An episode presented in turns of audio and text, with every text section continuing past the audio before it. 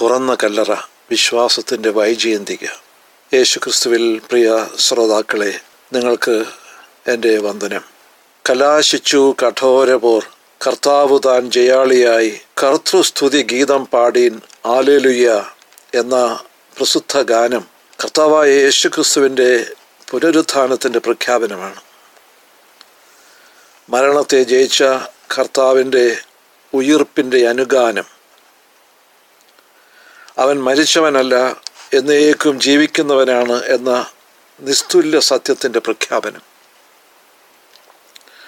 യേശുക്രിസ്തുവിന്റെ ഉയർപ്പ് ലോക ചരിത്രത്തിലെ ആദ്യത്തെയും അവസാനത്തെയും സംഭവമാണ്. ലോകസ്ഥാപനത്തിന് മുമ്പേ സ്വർഗീയനായ പിതാവ് ആവിഷ്കരിച്ച മഹാത്ഭുതം. മനുഷ്യവർഗത്തിന്റെ പാപമോചന ശുശ്രൂഷ കാൽവറിയിലെ കുരിശാകുന്ന യാഗപീഠത്തിൽ പൂർത്തീകരിച്ച പുത്രൻ പിതാവിന്റെ സന്നിധിയിൽ ജയശാലിയായി മടങ്ങി വരണം എന്നത് പിതാവിന്റെ പദ്ധതിയായിരുന്നു. അതാണ് മൂന്നാം നാളിൽ സംഭവിച്ചത്. മൂന്നാം നാളിൽ യേശു ഉയർത്തെഴുന്നേറ്റു. തേടി വന്ന മറിയോടും സ്നേഹിതരോടും ദൂതന്മാർ പറഞ്ഞു നിങ്ങൾ ജീവനുള്ളവനെ മരിച്ചവരുടെ ഇടയിൽ അന്വേഷിക്കുന്നതെന്ത്? അവൻ ജീവനുള്ളവനാണ് എന്നുള്ള സ്വർഗീയ പ്രഖ്യാപനം. യേശു താൻ ജീവിച്ചിരിക്കുമ്പോൾ ഒന്നിലധികം തവണ തന്റെ അരുമ ശിഷ്യന്മാരോട് പറഞ്ഞതാണ് ഇത്.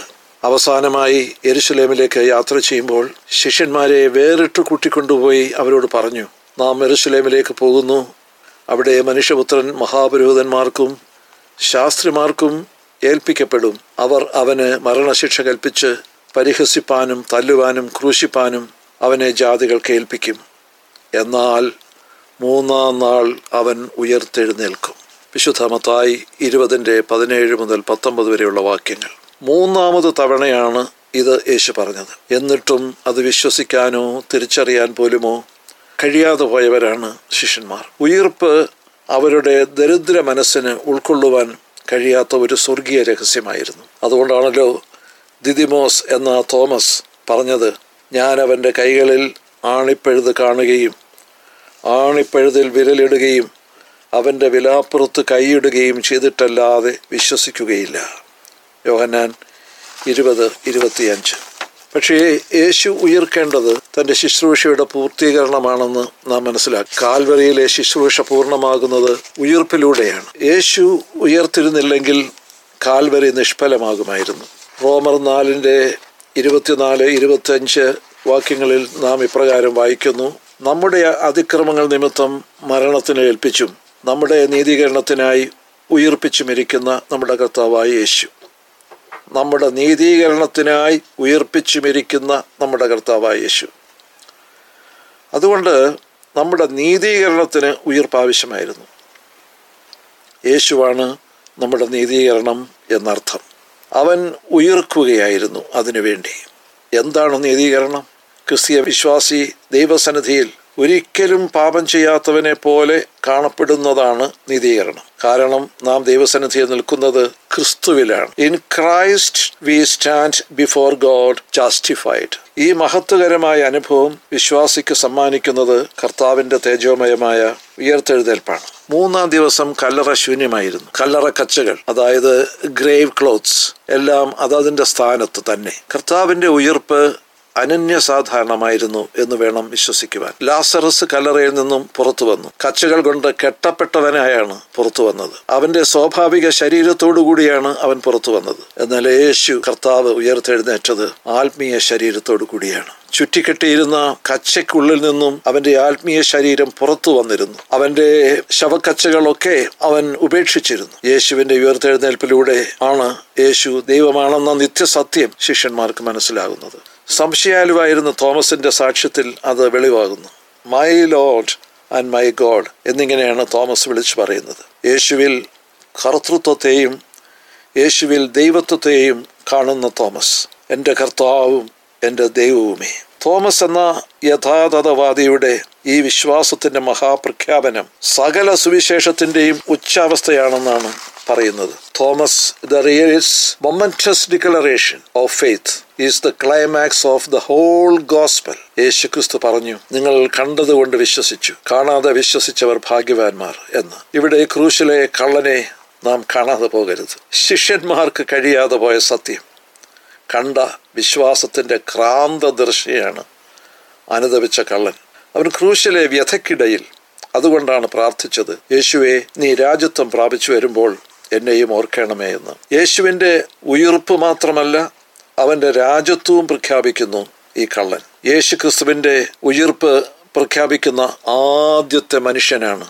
ആദ്യത്തെ ലോക മനുഷ്യനാണ് ക്രൂശിലെ കള്ളൻ. അതെ യേശു ക്രിസ്തു ഉയർത്തു ജീവിക്കുന്നു. പിതാവിന്റെ വലത്തുഭാഗത്ത് അവൻ വാളരുളുന്നു.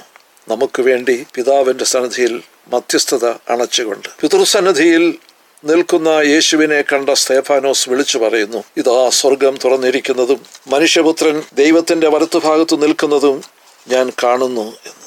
അപ്പോസ്തല പ്രവർത്തികൾ ഏഴാം അധ്യായത്തിന്റെ അൻപത്തി ആറാമത്തെ വാക്യം. പ്രിയ സഹോദരങ്ങളെ യേശുക്രിസ്തുവിന്റെ ഉയിർപ്പിനെ നിങ്ങൾ വിശ്വസിക്കുന്നുവോ?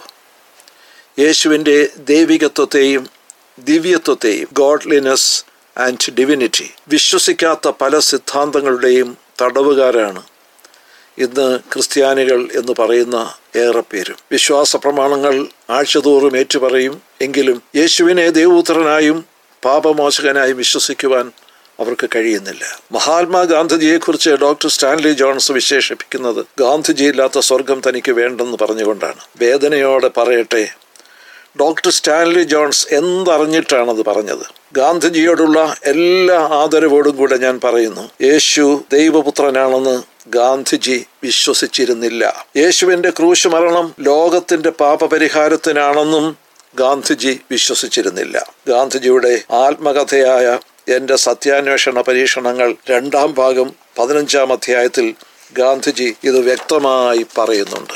ഗാന്ധിജിയെ പോലെ ഒരു ക്രിസ്ത്യാനിയാകുവാനല്ല പോസ്തലനായ തോമസിനെ പോലെ ഒരു വിശ്വാസിയാകുവാൻ ഏറ്റുപറയുവാൻ നമുക്ക് കഴിയണം. My Lord and my God എന്റെ കർത്താവും എന്റെ ദൈവവുമേ. ഇന്ത്യയുടെ രാഷ്ട്രപതിയും ലോകപ്രശസ്ത ദാർശനികനുമായിരുന്ന ഡോക്ടർ സർവേപ്പള്ളി രാധാകൃഷ്ണൻ അലഹബാദ് യൂണിവേഴ്സിറ്റി കോൺവെക്കേഷനിൽ പങ്കെടുത്തുകൊണ്ട് ആയിരത്തി തൊള്ളായിരത്തി അറുപത്തി മൂന്നിൽ ഇപ്രകാരം പ്രഖ്യാപിച്ചു. യേശുക്രിസ്തുവിന്റെ തുറന്ന കല്ലറ മനുഷ്യന്റെ ശാരീരിക മരണത്തിന്മേലുള്ള ആത്മീക വിജയത്തിന്റെ വൈജയന്തികയാണ്. പ്രിയ സഹോദരങ്ങളെ നമുക്ക് പുനരുത്ഥാനം ചെയ്ത കർത്താവിനെ വിശ്വസിക്കാം. അവനോടുകൂടി ക്രൂശിക്കപ്പെടുകയും അവനോടുകൂടി ഉയർത്തെഴുന്നേറ്റ് പുനരുത്ഥാനത്തിന്റെ ശക്തി പ്രാപിക്കുകയും ചെയ്യാം. ഈ വിശ്വാസത്തിന്റെ സാക്ഷികളാകുവാൻ നമുക്ക് കഴിയുന്നില്ലെങ്കിൽ വിശുദ്ധ പൗലോസ് പറഞ്ഞതുപോലെ നമ്മുടെ വിശ്വാസം വ്യർത്ഥം പ്രസംഗവും വ്യർത്ഥം. വിശ്വസിച്ച് പുനരുത്ഥാനത്തിന് ശക്തിയിൽ ജീവിക്കുവാൻ നമുക്ക് ആഗ്രഹിക്കാം. തീരുമാനിക്കാം. അതിന് ദൈവം തന്റെ പരിശുദ്ധാത്മാവിനാൽ നമ്മെ ഓരോരുത്തരെയും സഹായിക്കുമാറാവട്ടെ. എല്ലാവർക്കും അനുഗ്രഹപ്രദമായ ഒരു ഈസ്റ്റർ ഞാൻ ആശംസിക്കുന്നു. ദൈവം നിങ്ങളെ അനുഗ്രഹിക്കട്ടെ.